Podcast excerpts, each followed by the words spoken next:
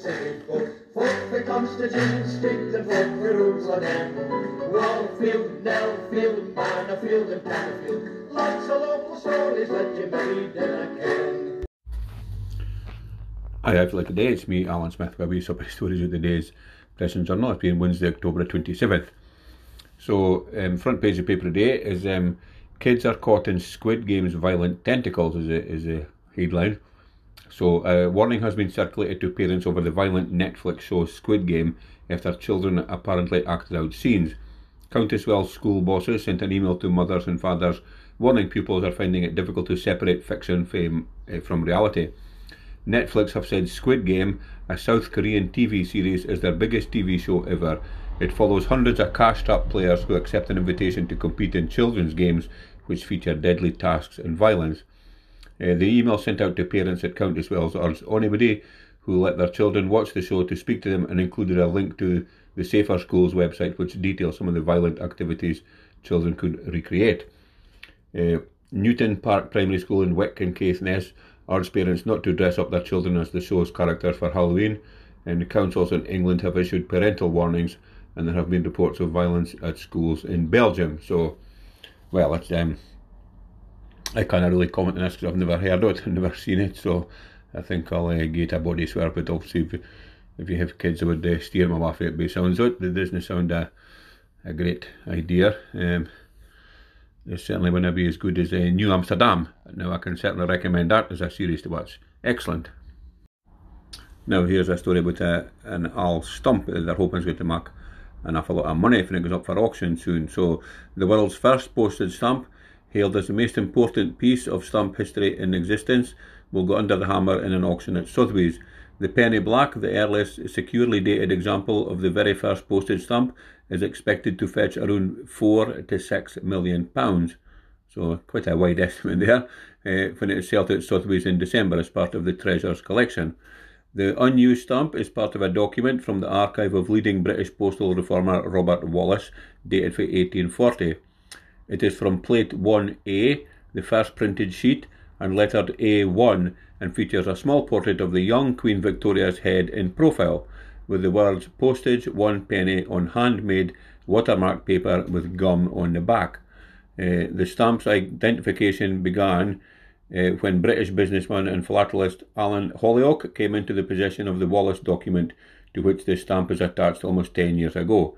Um, Henry House from Sotheby's said this is an extraordinary opportunity for a collector to acquire an object bursting with history. So, well, I'm sure it'll raise a you know of some money for um, if we're selling it, and um, you know somebody will be super happy to have it because again, stump collectors are very very um, keen um, in, in following all these things up. So if you've uh, a couple million pounds sitting about in you're wanting a scene in particular, then you feel free to bid at Sotheby's. But if it's uh, six million pound against for, mean that's not just an awful lot more a stump cost nowadays nearly anyway. So there we go. Now here's a rare story uh, care home residents and they're getting to grill candidates for for new jobs. So care home residents in the north and northeast have swapped retirement for recruitment by grilling applicants for posts as part of the interview process. Uh, pensioners have interviewed candidates for a range of positions, including carers, before joining the final selection process. Renaissance Care, which has homes in Aberdeen, Peterhead, Forres, and Inverness, is encouraging residents to, uh, at all its sites to join the search to add to its close knit teams. Care home residents have been judging applicants on their skills and experience during the interview, but also on the softer side of candidates to ensure they would be a good fit for their home. Uh, patience, a sense of humour, and friendly faces are top of the list to help them form close bonds with care staff. So uh, Mary Wilson, for 86, for buys at Jesmond Care Home in Aberdeen, said, Lived in a care home, the staff are very important to us. The team at Jesmond help us in any way they can, which is vital when you struggle to fully look after yourself as you get older. Um, since we've experienced the care firsthand, I think we can fit to look for in candidates. I'm looking for staff who are patient, understanding, and good listeners. They also need to be ready for a joke, and ah. So, and then the, Louise Barnett, as the managing director at Renaissance Care, said Fulham has been an incredibly difficult time uh, for staff and residents up and down the country. It's even more important that residents are part of the re- recruitment process, finding folk that they can build personal relationships with. So, it's a, a rare idea, and there's a picture on the paper, and there's a kind of three three of the residents, um, getting somebody a grill in at the interview stage. So it looks like a, a tough process, but um, good on Emma. It's like a you know a fantastic idea because you don't have some um, somebody for you're never going to get on with to be coming in a boot. So um, yeah, well done to them, and I think you'd uh, you kind of would it once you've been in an interview. That's why Faceby looks odd. Now here's a. If you're running about the Monymusk uh, area, then there's uh, the village uh, restaurant is back on the go again. So husband and wife Frederick and Fiona Vasquez have taken over the popular restaurant in Aberdeenshire after its closure was announced earlier this summer. The couple for Kemnay operated a Castle Fraser restaurant at the historic venue near Inverurie for more than a decade until July when they relocated to the Grant Arms Hotel in the square of Monymusk. Uh, Fiona and Frederick decided to move to the new premises due to the limited space available at Castle Fraser restaurant with COVID 19 measures in place. Uh, the food and drink facilities at the Grant Arms, which has been in Monymusk for more than 100 years, now comprise a courtyard cafe and a fine dining restaurant. Um, it ceased trading in April and opened its doors under Fiona and Frederick's ownership on Sunday, September the 5th. It took about two months to refurbish. Um, Frederick, who was born in France, says it was the space, the proximity, and a very big kitchen at the Grant Arms that appealed to the couple, as well as the building itself, which was built in the late 19th century. So um, he says not much needed to be done to the Grant Arms apart from some equipment and decorating, so it only took a couple of months from July to do it up. Um, they says they've hired seven members of staff to work at the restaurant so far, but are looking to add to this. Um, the couple offer a three-course menu that alters every few weeks, and guests are asked uh, to take their own bottle of wine, beer, or champagne if they would like to consume alcohol, with a corkage fee of five pound. Uh, the restaurant is open for seven to half past ten on Fridays, uh, ten to four, and then seven to half past ten on Saturdays, and ten to four on Sundays. Um, dinner service is bookable for one sit-in, with diners being seated by 7 pm. The Courtyard Cafe is open for bookings from 10 o'clock to 3 o'clock uh, Wednesday to Sunday for next Wednesday, November the 3rd. Uh, Frederick and Fiona will continue to run the Castle Fraser tea room from half past 10 to 3 o'clock on Saturdays and Sundays. So a busy, a busy couple, that's for sure. But um, that's a fine little place, Monymusk, and uh, you know, I wish them all the best in their uh, venture in here. And it's uh, I'll maybe pop in for a fly cup sometime and see if they can say so. But good luck to them. Now, here's a karaoke singer attacked audience member who insulted him in the bar. So, a karaoke singer has been fined after assaulting a fellow reveller who insulted him after his performance. Um, the victim needed hospital treatment after the 29 year old pushed him outside McNasty's on Summer Street in Aberdeen, uh, causing him to fall to the ground and hit his head. The pair had earlier clashed inside the venue when uh, the singer finished performing karaoke and the man made rude remarks towards him.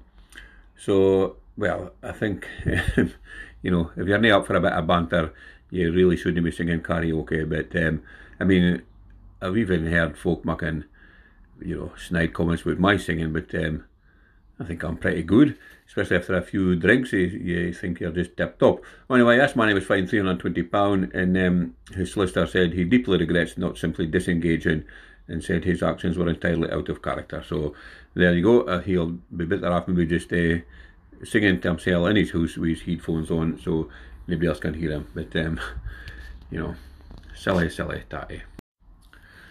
Now, just finish up in sport as normal. So, obviously, quite a big game for Aberdeen United um, Ibrox, and um, you know, it kind of pales into insignificance after hearing about the Walter Smith's passing away yesterday. So, um, you know, just thoughts and condolences with his family, and it's been quite remarkable, you know, on all the papers and the radio and TV, the amount of focus come out to say what a great, uh, great man he was and how how good he was with everybody really. And um, one story kind of stuck out was some Scottish boy that was working in London and he was walking through Hyde Park. I think he said it was, and um, he come across a, he just seen a couple walking along a path. He says holding hands and swinging their arms. He says near care in the world, and he got up close and it was uh, Walter Smith and his wife. So he says stopped and had a yap and a like that, and he says he was just like absolute top of bloke and you never met him before. So just shows you the kind of lad he was. But um, you know, it's uh, very sad. And to be honest, I didn't care he was as you know, as he was, but um,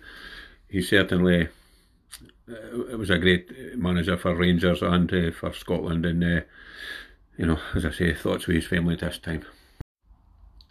Now that's me done for the now. Just a wee supply stories with today's uh, prisons or not. Uh, Wednesday, October twenty seventh, and uh, quite a decent uh, day up in Aberdeenshire days when uh, on the whole, not too bad. A couple of shows, but nothing too drastic. Very uh, fine day for gluten about, actually. So, thank you very much for listening to this podcast. I hope you enjoyed it. And if you did, if you could uh, let somebody can, that would be just uh, great. And if you can subscribe to it, then that's fantastic. And if you're able to leave a review, because um, every little bit helps to uh, make it more widely kent about, then that would be just uh, great. So, um, in the meantime, thanks once again. Cheers now. Toodaloo. The.